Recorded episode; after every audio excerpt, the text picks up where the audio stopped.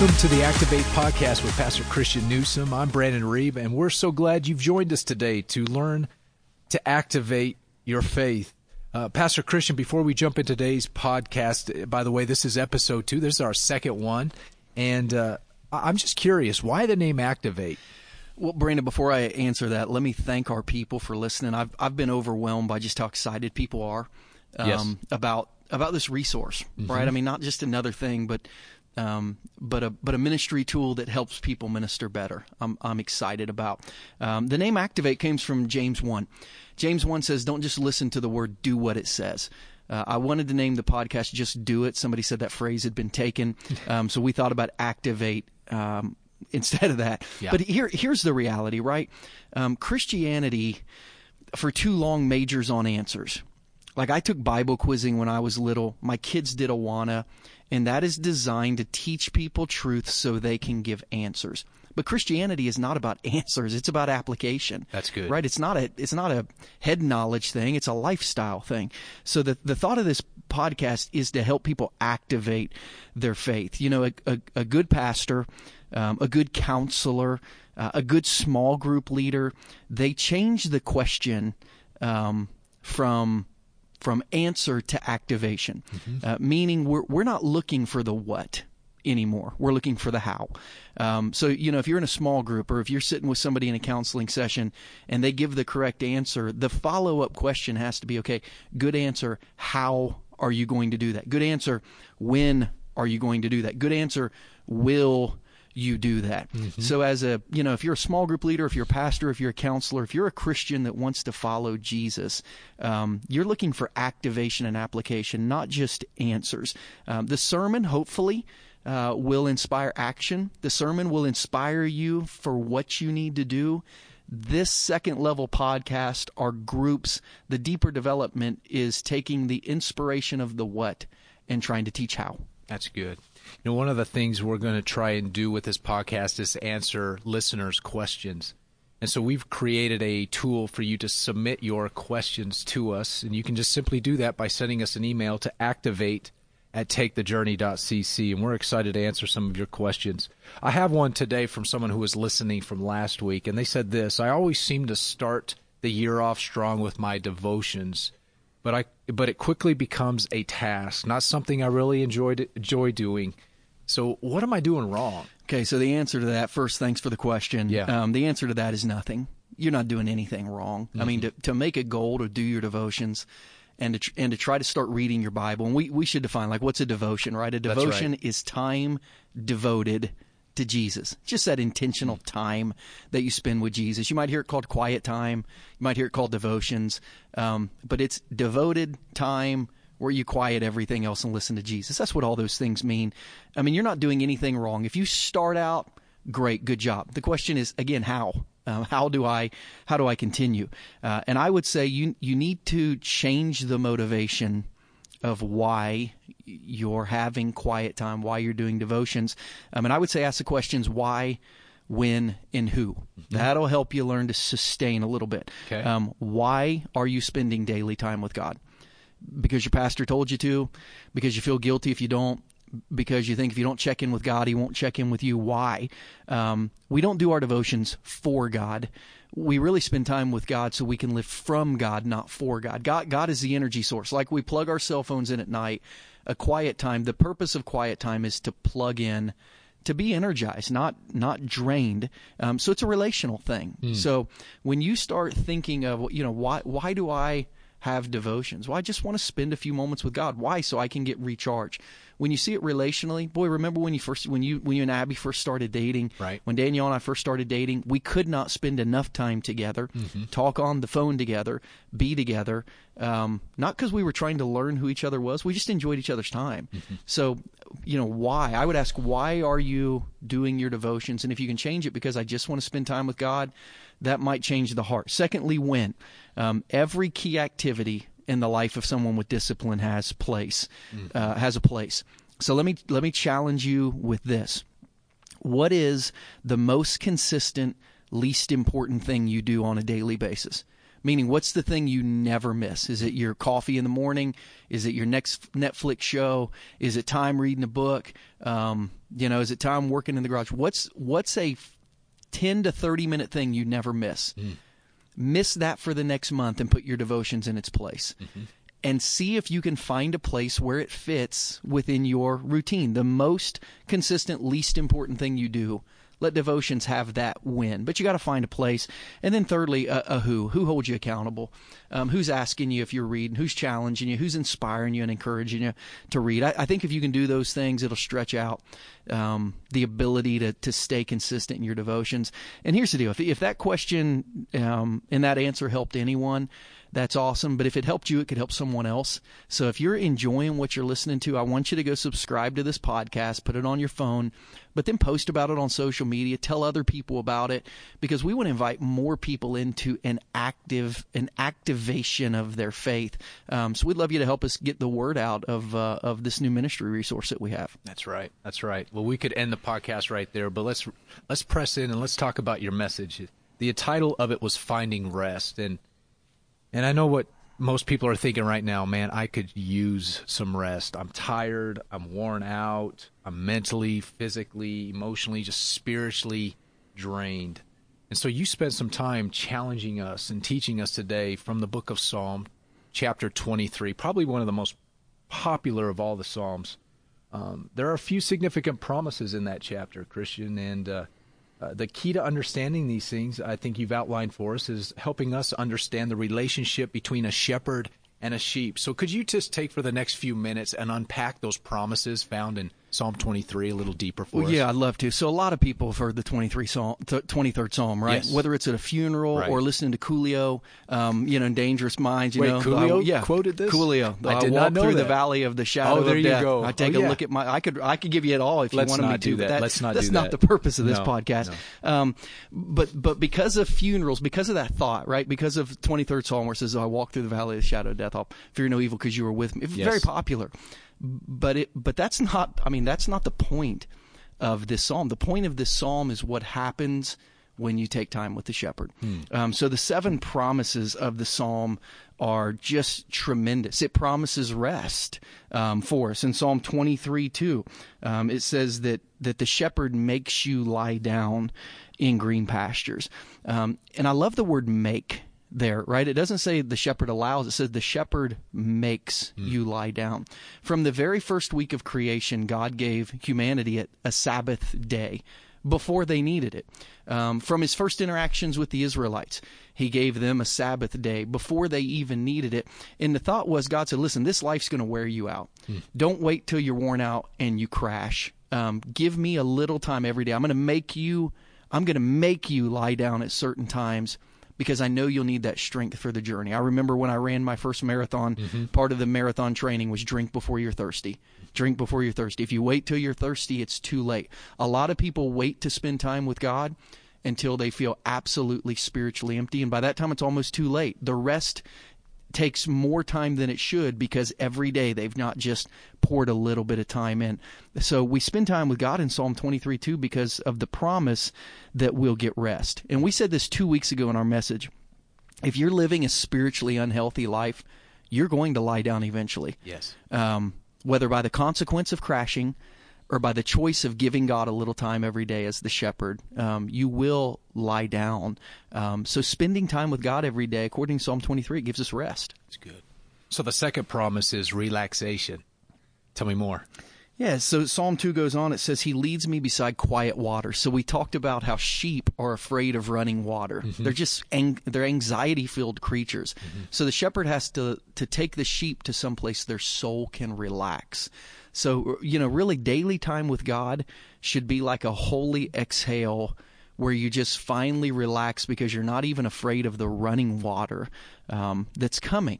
Uh, you know, if, again, if you think of devotions as work, you, you could be more filled with anxiety doing your devotions than if you don't do them. But if you think of it as rest, it's a time where you can just relax with God. Um, you know, I, I, I, I've, I have the phrase "work wears out, but trust treats anxiety." Pausing daily with God and relaxing it's a it's a it's a big deal. You're trusting that that moment of time God has everything else taken care of. You know, the time that I get down on my knees to pray is the least anxiety filled time in my day, even though I'm not doing anything that's so important mm-hmm. and so urgent. That's when I feel like everything is taken care of because I'm able to relax and believe God has it in hand. Mm. And if I can take those moments and extend them, hopefully, into hours and days and weeks and months, I, I think it could change my life rest, relaxation. Promise number three, verse three is refreshment. Unbelievable, right? Uh, Psalm 23 2 says, He makes me lie down in green pastures. He leads me beside quiet waters. And then in verse three, it says, He refreshes my soul.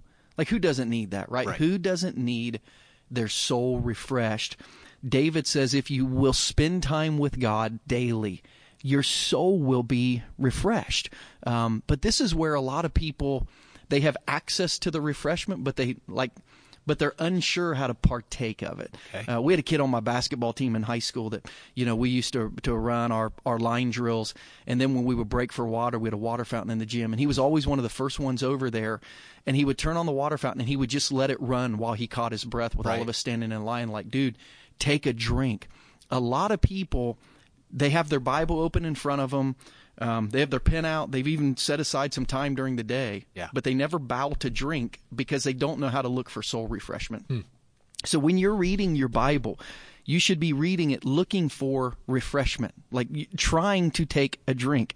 What one verse sounds like a promise you'd like to have in your life? What one story is an example of someone you'd want to be your friend? Um, what one thing happened that could encourage you if it happened to you? What what one thing was said that if it was true would bring hope? Um, what thing challenged you so you had to dig deep? Like we we've got to dip our head into the water fountain and begin to drink for it to refresh our soul. Hmm. So I, I think being real intentional in our time with God the only way we're refreshed is if we drink from where God leads us. So we, we got to open up our soul and our mind and ask some questions and read with purpose. It's great. Promise number four direction and deflection. Yeah, so I love this one. It says, He refreshes my soul. He guides me along the right paths for His name's sake. All right, so who doesn't go to church or spend time reading the Bible trying to find the right way? Mm-hmm. Right? I mean, we understand that's part of what we're looking for, trying to learn how to live the right way. But David said he leads you to live the right way so that he gets glory from it. He mm. leads me along the right path for his name's sake. David says, when you begin to live the right way, God begins to look good, mm. which makes more sense of some of Jesus' statements. In John 8 12, Jesus said, I'm the light of the world. But in Matthew 5:16 he told his disciples, "You're the light of the world." He basically was saying, people know me they know me through you. Through you. You represent me. So your time with me teaches you to live for me so people will know me properly, which is a really, really big deal. I remember when we got our letter jackets in high school, and one of our coaches sitting us down when they handed them out to us saying, Now, every time you wear this, you represent our school and you represent this team. Hmm. So if you're not going to wear it well, don't wear it because people think about us when they see you. Um, Paul says, clothe yourself with Christ. It's the exact same thought. Put on a spiritual letter jacket, but realize when you put the label Christian on you, you now represent Jesus. Follow the right paths for his name's sake. That's good. Promise 5, comfort. Verse 4. Yeah, and he, right here's the famous verse. Um, even though I walk through the darkest valley, I will fear no evil, for you are with me. Brandon, so here, here's something that a lot of people don't know. A shepherd's primary job was scouting without the sheep. Huh. When the sheep would rest, when the sheep would sleep, the shepherd would go scout, which means this the shepherd never took the sheep someplace that they hadn't been first, and the shepherd never took the sheep someplace that they knew they couldn't get them home from. A hmm. shepherd always was aware of the surroundings and always made sure the sheep could get there and back. If we apply that to Jesus, it means every circumstance we ever go through in life, Jesus has scouted out. Mm-hmm. He knows where we can find refreshment. He knows where we can find safety. He can always get us home. That should give us great comfort, regardless of what we're facing, to know the that Jesus has scouted this out. He knows what's going on, and he know he, there is a plan to get me out of here. I don't see it, but I trust it. Um, even the hardest situations, Jesus has scouted and got us through. You know, as a parent, I look at things yeah, I shouldn't say it this way. I look at things that would cause me to question my faith. Hmm. I look at things that might cause my heart to grow hard against God, and I, I think about losing a child. Right. Um, you know, with a son who's 15 and a little girl who's 13. I, you know, I, I know that would be really hard to process, but then I remember God's done that. Hmm. Like He has scouted that ground. He's lost a child. Um, he's gained a child to eternal life, and He's been through that. Even if that would happen to me, and that is my darkest valley, I know He's going to be right there. Mm-hmm and he's going to nourish me while I'm there and he's going to get me out the other side. Mm-hmm. That's the comfort I can have as I read in the shepherd going before me. That's awesome. So we're going to transition now. Promise six. So I've enjoyed relaxation, rest, refreshment, direction. I need that. Comfort, yes. But promise number six discipline and protection. One of these we love. Yes. One of these we hate. Yes. Right? I mean, we are, we're saying we're going to trust someone who's been everywhere he will ever lead us to go and get us out alive. However, we don't like how he does it sometimes. Mm-hmm. Right? So the second half of verse 4 says, Your rod and your staff, they comfort me. Again, here's the word comfort, but it has to be taken in a spiritual sense. Okay. Um, so the rod and the, and the staff, these are, these are not separate tools. These are separate uses of the same tool. So the hmm. shepherd carried a stick right? Like not nunchucks, one of them named Rod and one named Staff. Like there were no ninja shepherds with a stick in each hand. One stick, two purposes, Rod um, and Staff. We all want the staff mm-hmm. because the staff protects us. Mm-hmm. None of us want the rod because the rod corrects us. It it disciplines us. Um, several years ago, when we were in Israel, we were driving from the Sea of Galilee to Jerusalem, um, driving through the West Bank, and there was I'd never seen it before. There were three or four shepherds with a flock of probably a, a hundred or more sheep and goats, and they were trying to cross a busy highway, um, literally a four lane four lane highway with cars going 65, 70 miles an hour. It'd be ninety kilometers over there. I think is is what the That's car. Impressive. Yeah, is what the car says ninety or hundred yeah. kilometers. Yeah. Thank you. I got, got a got a little metric in me. Um, little Canadian. A little Canadian, eh? Um, yeah. So so we're driving down the highway and there's these hundred sheep trying to cross the road, trying to cross a, a busy road. Um, and these shepherds are lined up in front of the road. Um, and they have lowered their staffs now where they look like kind of a railroad crossing. Mm-hmm. So their staffs were parallel to them, and they each had hold of a staff, like one holding the other, like they were crossing guards at a gate. They literally built a barricade that the sheep couldn't cross, and they were protecting them from running out in the traffic. Mm when I saw that picture, I thought, man, that's what spending time with God does. You're going to read verses that protect you from going somewhere that's really unsafe.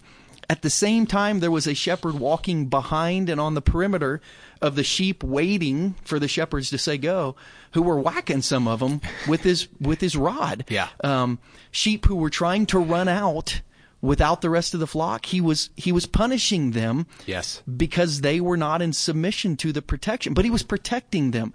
So his discipline was protecting them. And I thought I don't like that. I don't like when a verse slaps me on the head. Mm. Right? I don't like when when my when the Bible kind of punches me in the heart. But I'm grateful for when it does because what it's saying is is you have chosen not to listen to the protection so now you need to have the correction, which is a little stronger. And some shepherds, if you study just how shepherds work, some shepherds, if a sheep refused to be disciplined by the rod, they would actually go and break one of the back legs, just very slightly, break the back legs of one of the sheep. You often see Jesus in pictures carrying a sheep on his shoulder. The only time they would ever carry a sheep on his shoulder is when they had a broken leg. Wow. They would carry that sheep with them until the leg healed. And then once they set that sheep down, the sheep never left its side because it realized, even in my brokenness, um, the shepherd got me everything I need, and I never have to leave his side. And some people are living through the pain of brokenness right now, but you re- need to realize it's in this brokenness that we realize Jesus carries us, and we need to stick closer to him than than we ever um, than we ever did before. Because if He carries us through our brokenness, He'll carry us to places of healing in the future. Very good. Promise number seven life and purpose. Verse 5. Yeah, so verse 5, David says, You prepare a table before me in the presence of enemies. You anoint my head with oil, and my cup overflows. You know, David basically said, Even when my enemies are surrounding me, mm-hmm. um, you know, I, I have the chance to sit down and have a meal. I have a chance to live life, even in the midst of my enemies. I still have a chance to live my life. And then in anointing my head with oil, he's basically that that's picturing him becoming the king. He said, God gave me a purpose to fulfill.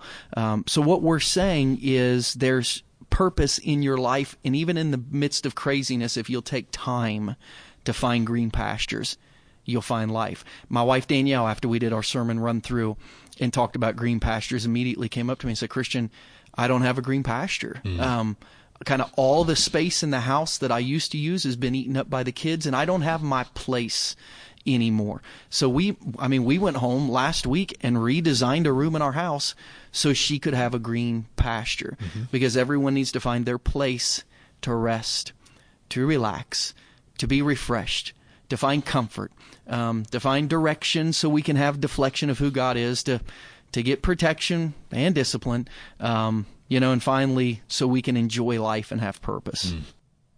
So, Christian, those are some really good thoughts. So, practically speaking, just for us, what are some tangible habits that we can use to develop in our lives to rest well? Sure. So, I heard this at a conference several years ago to, to really implement a time of following the shepherd. Four things one, depart daily, two, withdraw weekly, three, quiet quarterly, and four abandon annually. There's got to be a time built into every day where you shut everything else out and spend time with the shepherd. Start with 15 minutes, work your way to an hour. There's got to be a day, withdraw weekly every week, where you shut everything else down, a true Sabbath day. And those are the days you catch up. If you're if you're on a reading plan, memory plan, catch up. You know, if if you're behind a little bit, there should be at least one night every quarter where you go away with a friend, hmm. uh, with your spouse if you're married, um, and you get away and just really step away from life. Again, if you're behind, catch up on your reading plans.